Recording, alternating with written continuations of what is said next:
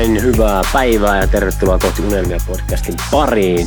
Tai jos katsot tätä YouTubessa, niin kuin näitä nykyään myös sinne jaksoja laitellaan ja osa jopa videon kerran, niin kuin tämäkin. Kivasti tulee aurinko silmi. Niin tuota, voit katsoa myös YouTubessa nämä ja terve vaan myös kaikille katsojille mukavat tavat.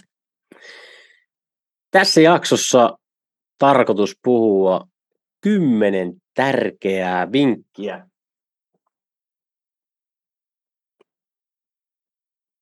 aloittelijoille. Laitoin oven kiinni, niin pieni tauko. Mutta e, Tämä jakso on tärkeä erityisesti teille, jotka mietitte yrittäjyyttä tai olette hiljattain ryhtynyt yrittäjiksi. Toki sä saattaisit varmasti oppia, vaikka sä olisit ollut jo pidempäänkin yrittäjänä ja saattaa olla, että tällä hetkellä mietit uutta liiketoimintaa tai muuten vaan joku vinkki kolahtaa, niin kannattaa ehdottomasti kuunnella loppuun asti, jos tällaisia ihmisiä on linjoille tullut.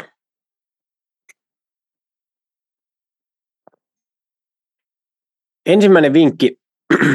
tota, liian usein me lähdetään liikkeelle, kun me lähdetään uutta liiketoimintaa rakentamaan, niin vähän nurinkurisesti mun mielestä, mikä on tietyllä tavalla inhimillistä, mutta jos sitä miettii oikeasti vähän pidemmälle, niin eihän siinä ole mitään järkeä. Usein lähdetään siitä, että pitää olla toimisto, pitää olla käyntikortit, pitää olla auto, pitää olla läppärit, pitää olla niin kuin uusintahuutoa, työvaatteet, painetaan esitteitä, panderollia, ostetaan kalliilla kaikki visuaaliset elementit, graafikko tekee ne, jne, jne. Öö, viimeistellään nettisivuja, hiotaan niitä viimeiseen asti ennen kuin voi aloittaa. Väitän, että useimmilla kuitenkaan ei ole starttivaiheessa hirveätä puskuria siihen liiketoiminnan starttaamiseen. Ja vaikka oiskin, niin miksi sitä tunkee hirveitä määriä ennen kuin sitä on vähän testannut sitä omaa liikeideaansa käytännössä? Pitääpä jos lähtisitkin ensin myymään ja kehittäisi sitä prosessia vähän tiukemmalla budjetilla ja sitten pikkuhiljaa investoit lisää siihen, kun sä huomaat, että se toimii, huomaat, mitä ihmiset kaipaa, huomaat, mikä resonoi ja sä oot kirkastanut luultavasti sitä sun palvelun ydintäkin jo aika paljon sen ensimmäisen kuuden kuukauden ajanjakso aikana, kun sä oot ruvennut myymään. Joten myy ennen kuin hankit kuluja, jos vaan mitenkään on mahdollista. Ja useimmissa tapauksissa tämä on mahdollista. No sitten toinen vinkki, mikä niin kuin monella yrittäjällä on aivan retuperällä, vaikka ne olisikin pitkä linja yrittäjiä. Niin joku kumma semmoinen, mistäköhän lie juonta, juontaa juurensa, mutta siis eh, tehokkuus tarkoittaa sitä, että vastataan sähköpostiin 247. Tyhmintä, mitä on niin kuin, nähnyt. On eri rooleja, erilaisia tarpeita vastata sähköpostiin, mutta tota, niin, kyllä mä sanoisin, että jos, jos se ei jos se sun liiketoiminta ei ole yhtä kiireistä, kuten vaikka ravintola-ala, catering-yrittäjänä, niin sun ei tarvi olla lukemassa sähköpostia koko ajan. Cateringia, kun sä myyt, kokemuksesta voin sanoa, että ne kaupat voi mennä aika nopeasti ohi, jos ei sähköposti olla vastattu muutamassa tunnissa, mikä on tietenkin tosi harmi, että tämmöiseen ihmiset on tottunut ja olettaa, että kaikki vastaa muutamassa tunnissa. Ja se kertoo myös siitä asiakkaan niin kuin, taidosta tehdä sitä omaa duuniansa, jos hän jatkuvasti tilaa aina viime tinkaan kaiken, mitä tarvii. Silloin saa yleensä liian kalliilla, liian huonoa mm, tämä asiakas. Mutta toki on poikkeuksia. Ja äh, pointtiin takaisin, eli niputa ja tehosta sitä omaa tekemistä sen kautta, että sä et lue sähköposteja esimerkiksi 247 ja saa notifikaatiot joka ikistä WhatsAppista ja Instagram-viestistä jne, jne, jne, vaan sä, mikä, mikä toimii sulle, kokeile vaikka, että kerran päivässä luet sähköpostit tai kaksi kertaa päivässä. Sekin on jo historiallisen vähän verrattuna suurimpaa osaa yrittäjistä, jotka lukee aina kun pingaa puhelin. Tota, ja sitten se menee semmoiseksi härväämiseksi ja se fokus katoaa ja sä et pysty keskittymään niihin omiin työtehtäviin. Ja sä tietyllä tavalla oot niinku, sä reagoit ulkopuolelta tuleviin äh, ärsykkeisiin, eikä niin, että sä oot se, joka aktiivisesti päättää, että millä tavalla sun liiketoimintaa viedään eteenpäin. Ja sitten tähän samaan vinkkiin kuuluu se, että ulkoista asioita, joista sä et ole kiinnostunut, etkä sä osaa tai sulla ei ole intressiä opetella niitä. Esimerkiksi monet aloittaa, mikä on sinänsä hienoa, että yritetään sitä kirjanpidon tekemistä itse, mutta sanoisin, että suurimmalle osalle niin se ei ole kovinkaan järkevää. Koska jos sä nyt oot vaikka personal trainer ja sä laskutat 60 60-80 euroa tunti, siitä sun työstä. Ja sitten jos sä maksat kirjanpitäjälle vaikka sen 85 euroa tunti, niin sä luultavasti teet kaksi tai kolme tuntia sitä kirjanpitoa versus se, että sä oot maksanut jollekin 85 euroa. No sä olisit voinut tehdä tämän kaksi-kolme tuntia laskutettavaa duunia parhaassa tapauksessa, jolloin sä olisitkin tienannut 50-100 euroa riippuen mikä sun hinta oli tässä samassa ajassa. Tai sä olisit voinut myydä isompia paketteja, sä olisit voinut tienata monta tonni tässä samassa ajassa. Joten niin kuin mieti tarkkaan, että kannattaako sun tehdä itse vai ulkoistaa jotain tehtäviä. Se, missä sä oot itse parhaimmilla, sä oot vahvimmilla, sä haluat tehdä sitä, niin sellaisia juttuja ehdottomasti älä ulkoista missään nimessä. Mutta niputa asioita.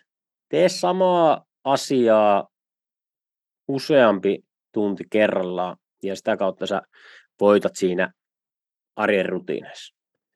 No sitten on tämmöinen hassu vinkki sinänsä, mutta aloitteleville yrittäjille erittäin hyödyllinen, koska sä tarvit kaikenlaisia palveluita siinä alussa. Niin tämä on tämmöinen puolimaksettu mainos Ilona Worksille. Aksel lupas vie mut lounaalle, jos joku mainitsee meikäläisen tota,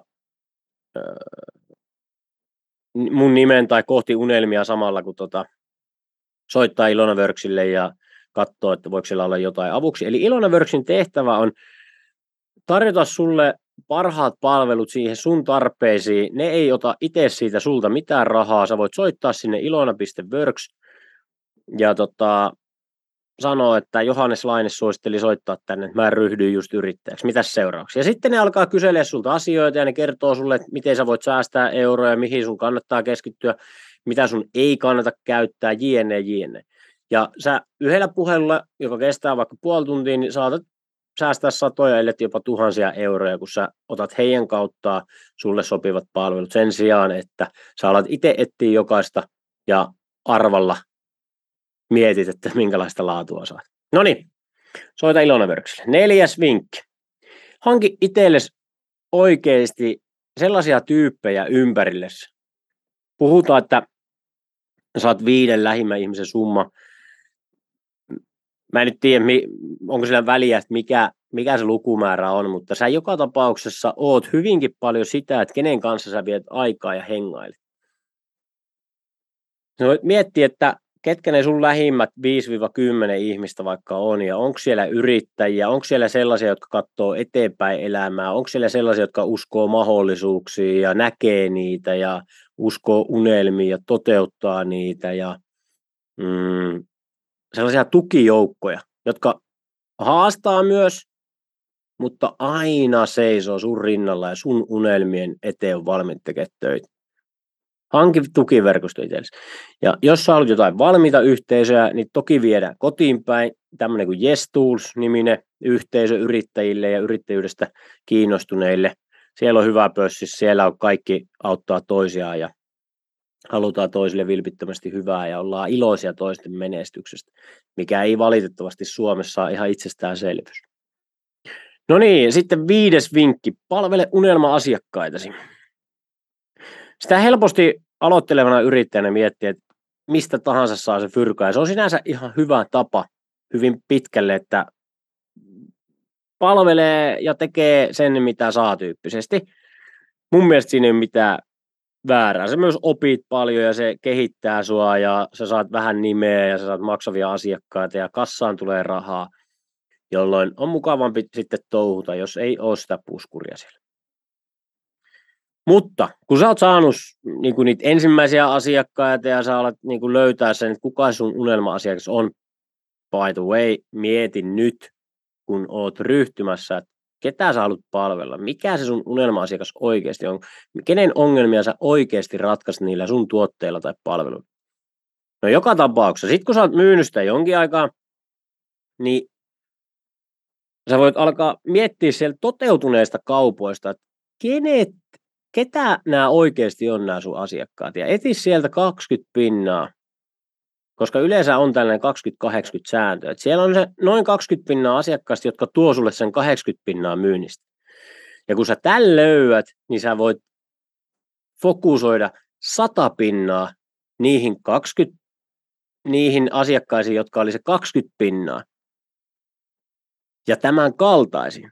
Eli otetaan esimerkki. Sulla on 10 myyntiä, 10 asiakasta, ja sä huomaat, että kaksi näistä on tuonut sulle sulla on vaikka myynti 100 euroa, niin näistä kaksi on tuonut 80 euroa sun myynnistä. Ja sit sä mietit, mikä näitä kahta yhdistää. Okei, on hyvin pieni otanta, tarvitsee ehkä vähän enemmän, että voi yhdistää 20 pinnaa.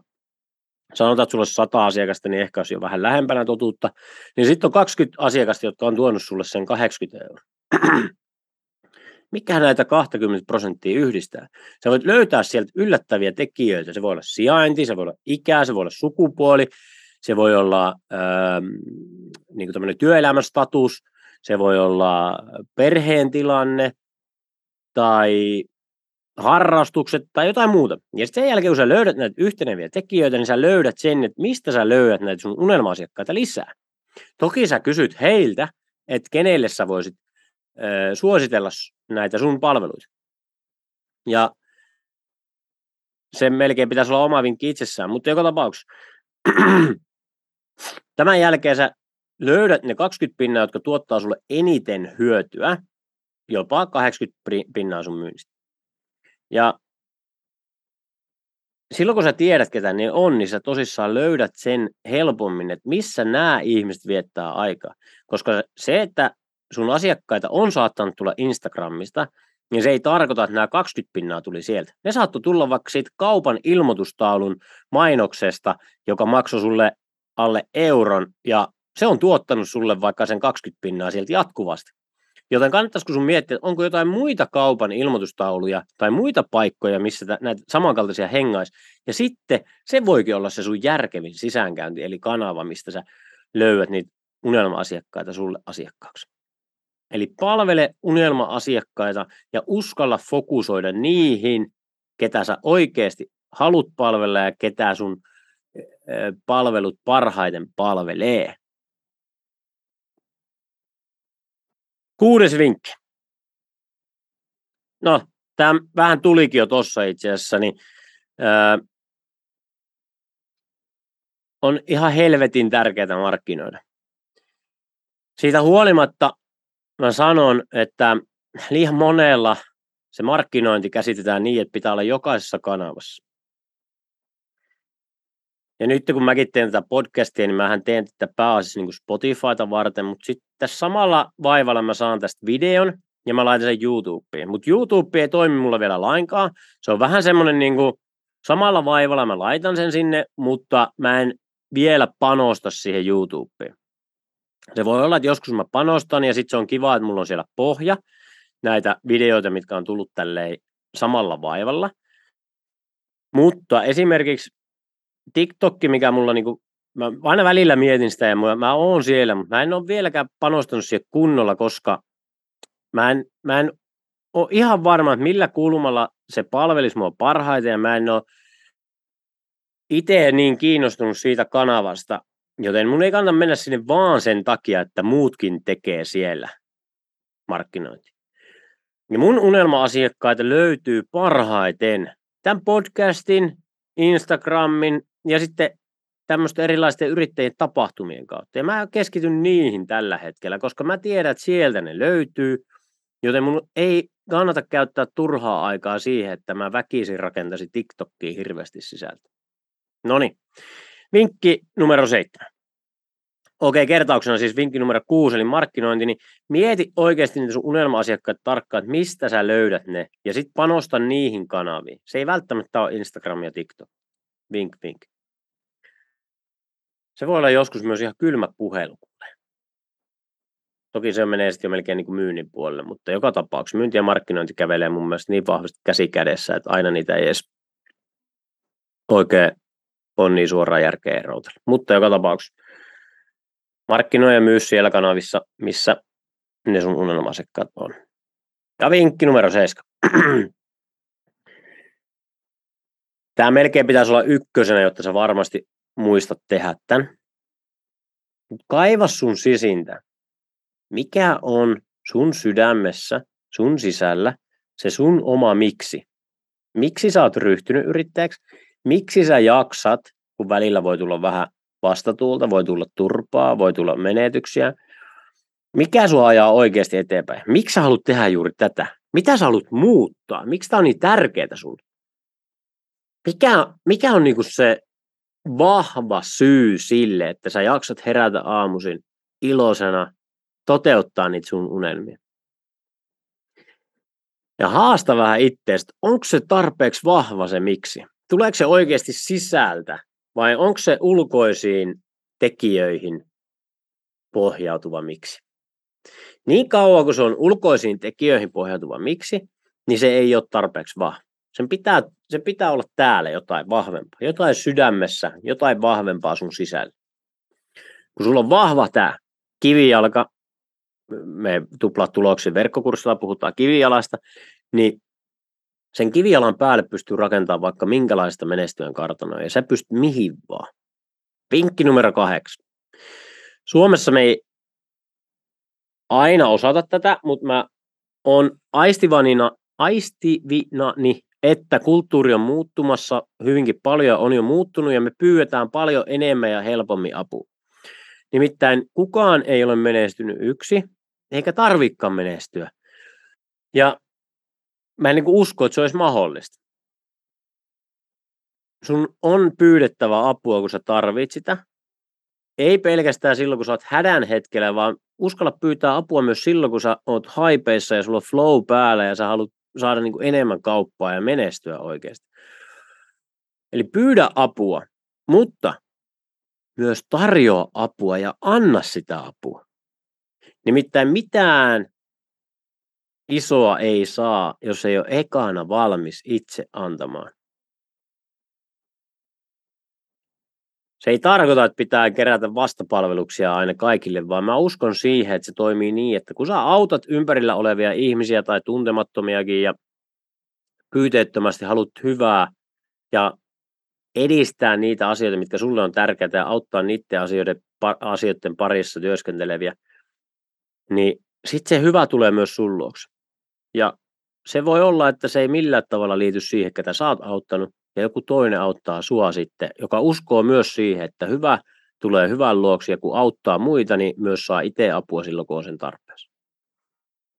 Ja sitä auttamisesta tulee ihan helvetin hyvä mieli, joten ihan pelkästään senkin takia kannattaa auttaa ja pyytää apua, koska myös sille toiselle, kenen sä oot pyytänyt apua, niin se on aika otettu, että häneltä kysyttiin apua.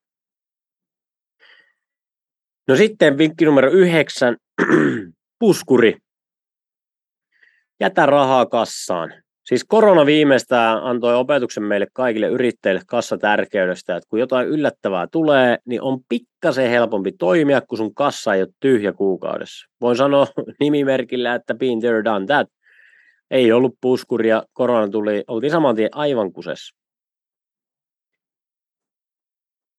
Puhutaan 3-6 kuukauden puskurista, mikä olisi hyvä olla sekä firman että henkilökohtaisen tilin osalta. Mä en ole vielä tähän päässyt ja mä tässä para-aikaa tätä yritän rakentaa, mutta 3-6 kuukautta puskuria kannattaisi olla siellä firman sekä henkilökohtaisen tilin puolella. Sitten on paljon mukavampi toimia, kun jommassa kummassa tulee iso särö, niin jos sun henkilökohtainen kassa kuivuu kasaa ja puskuritkin menee, niin sitten sulla on firmassa enemmän rahaa ja sä voit maksaa itsellesi vaikka vähän enemmän liksaa tai ottaa osakaslainaa tai muuta. Joten puskurit kuntoon ja kun investoit, niin investoi toki, mutta älä investoi niin, että kassa on sit ihan rutikuiva koko ajan, niin kuin minä olen tehnyt. Ja viimeisenä vinkkinä, niin ää, nautin matkasta ja lomaile. Oikeasti. Ota sinne kalenterin hyvissä ajoin hetkiä, mitkä sä lukotat tyhjäksi. Sä otat vapaata, sä voit lähteä reissuun tai sit sä vaan fiilistelet sun työjuttuja silleen rauhassa ilman mitään merkintöjä. Sä voit vaikka laittaa lomavastajan päälle vaikka kerran kuussa muutamaksi päiväksi tai vaikka viikoksi, ihan mikä tuntuu sulle hyvältä. Sä päätät itse loppupeleissä sen, minkälaista yrittäjyyttä sä lähdet rakentaa. Ja mulle ainakin siihen kuuluu vahvasti tämä vapaus tähän yrittäjyyteen ja mä oon sen takia yrittäjänä, että mä haluan olla erittäin vapaa. Ja sen takia mä pyrin pitämään paljon lomia ja ottaa easy ja viikonloppuisin on lasten kanssa paljon ja kalenterissa on tyhjiä merkintöjä ja hierontaa ja kaikkea muuta sellaista kivaa, jotta jaksaa nauttia tästä matkasta ja myös välillä sitten raataa vähän lujempaa, kun tuntuu siltä, että on tarvetta ja muuta. Nautitaan tästä matkasta ja muistetaan myös lomailla, koska sä oot sen sun yrityksen tärkein voimavara. Ja jos sä hupsahdat, väsyt, oot saikulla, oot burnoutissa, niin sitten tulee sille firmallekin aika huonot oltavat. Joten mieti, miten tärkeää on pitää itsestäsi huolta, muistaa nauttia matkasta. Ja jos sä tunnet jonkun, joka on ryhtymässä yrittäjäksi tai hiljattain ryhtynyt, niin jos tämä jakso oli sun mielestä hyvä, niin pistä tämä linkkinä vaikka sille privana tai laita Instagram-storeihin tämä vinkkinä jakso yrittäjyydestä haaveileville. Kymmenen hyvää vinkkiä omasta mielestäni. Kerro myös mulle, että mikä näistä vinkkeistä kolahti ja mitä meinasit viedä käyntö. Ei muuta kuin menestystä kaikille ja nautitaan matkasta, toteutetaan niitä unelmia. Moikka!